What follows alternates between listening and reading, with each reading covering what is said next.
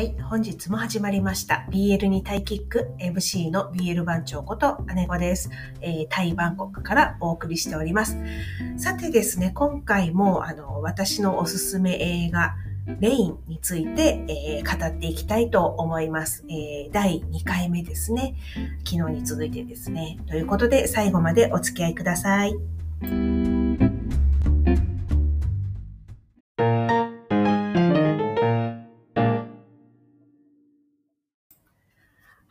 昨日はですね、映画レインの、えー、私が考える見どころ、えー、一つ目をあの紹介しました、えー、日本語のタイトルが秀逸であるということですね。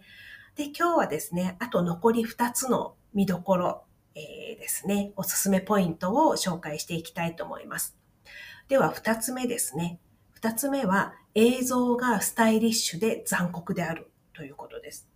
えー、これはですね、えーまあ、監督のあのオキサイドとダニー・バンの手腕ですよね。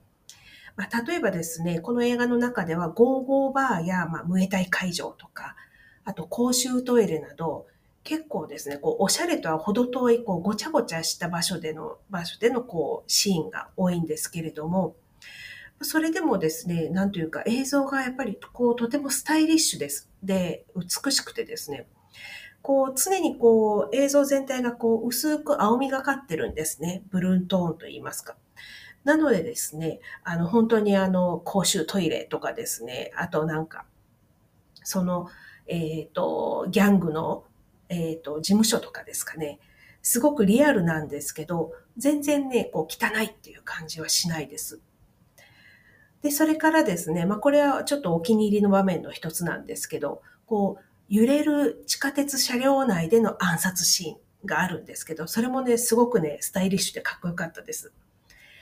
主人公のコンが、こう、隣の車両から、あの、依頼されたこう対象者ですね。対象者を狙える一瞬を見極めて、こう、車両揺れてるんですけど、そこで一瞬見極めて誰にも気づかれずに頭をスパパンとこう打ち抜く場面があったんですけど、それがね、とても印象的でした。それから、あの、この話は、まあ、殺し屋の話なので、えっ、ー、と、死体もね、しょっちゅう出てくるんですけれども、こう、死体そのものではなくて、床にこう、ゆっくり流れていく血を追っていくっていうこの映像がですね、残酷さを際立たせていて、ああ、こういう手法もあるのかって、ついね、こう、見入ってしまいました。そしてですね、えっ、ー、と、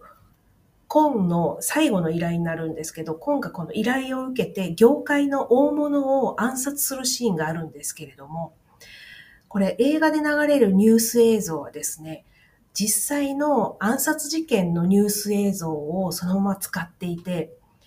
で、その撮影した場所ですね、暗殺の撮影場所も、えっ、ー、と、実際の現場で行って当時の様子をね、そのまま再現したそうです。暗殺手法とかもですね、そのまま再現したそうです。なので、こう、泣きわめく、こう、遺族の映像も、その、亡くなってですね、大物の方が亡くなって泣きわめく、こう、遺族の映像も当時のものを使っていて、見てる側は、こう、なんていうか、虚構と現実が入り混じるというか、こう、娯楽として、映画としてこれ見ていたのに、現実のこう辛い場面を見ることになって、なんとなくですね、複雑というか、いや、この映画残酷だなっていう心境になりました。はい。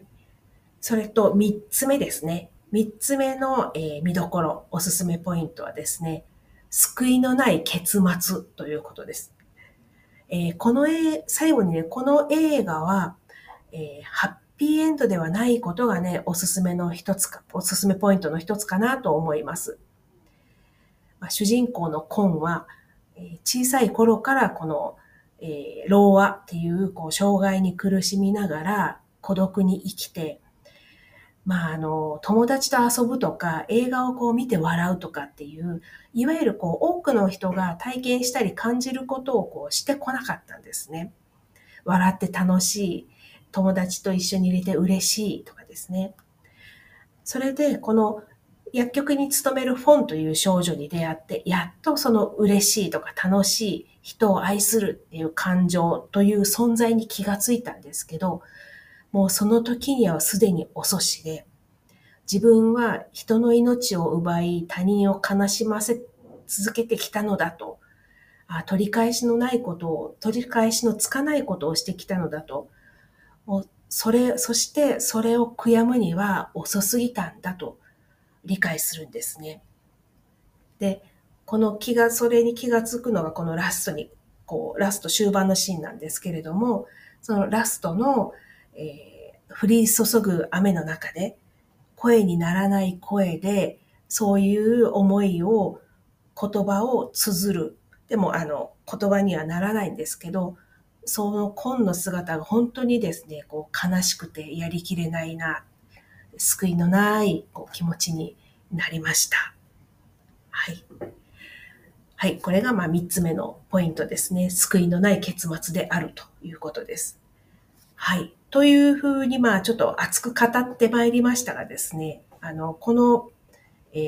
映画ですね。レインは私にとってもこういつまでも色あせない映画の一つです。もうね、20年以上前の映画なんですけどね。皆さんもね、ぜひ機会があればですね、あの、今は多分ね、配信がちょっとなくて DVD にだけかなと思うんですけども、ぜひ、あの、機会があればご覧になってください。で、これ楽しみ方のね、番外編としてですね、この映画ですね、あの、まあ、主人公が口が聞けないっていうのがあるからなんですけど、セリフが非常にですね、少ないです。で、あの、ただ、その、少ないセリフの中でも、あの、すごくね、そのセリフ、タイ語ですけど、結構ね、はっきり聞き取れる場面が多いので、そういった意味ではね、あの、そういう言葉っていうところは楽しめるかもしれません。えー、特にですね、コンとフォンが話すシーンは、フォンがあの耳の聞け聞こえないコンにわかるようにジェスチャーを交め交えてゆっくりですね、大きなこう口でこう話しているので、ああ、これ言ってることがわかるっていうふうにあの楽しめるかと思います。はい。えー、以上で、えー、映画レインの見どころ、はい、二つ目と三つ目の紹介を終わりたいと思います。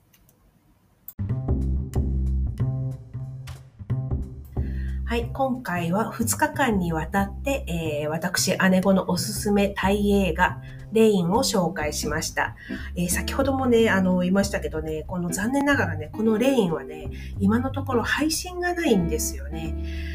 で、まあ、あの、私はかろうじて、あの、昔々にこの DVD を買ったので、まあ、それを大事に今撮って、で、繰り返し見る、見てます。まだ Amazon でもね、まだ売ってたみたいですね。えー、っと、なので、なんていうんですかね、タイのドラマはもちろんなんですけども、タイ映画ももっとね、こう配信で見れるようになるといいなと思っています。いい映画ね、たくさんありますんでね。はい。それではまた明日お会いしましょう。BL 2体キック、BL 番長こと姉子でした。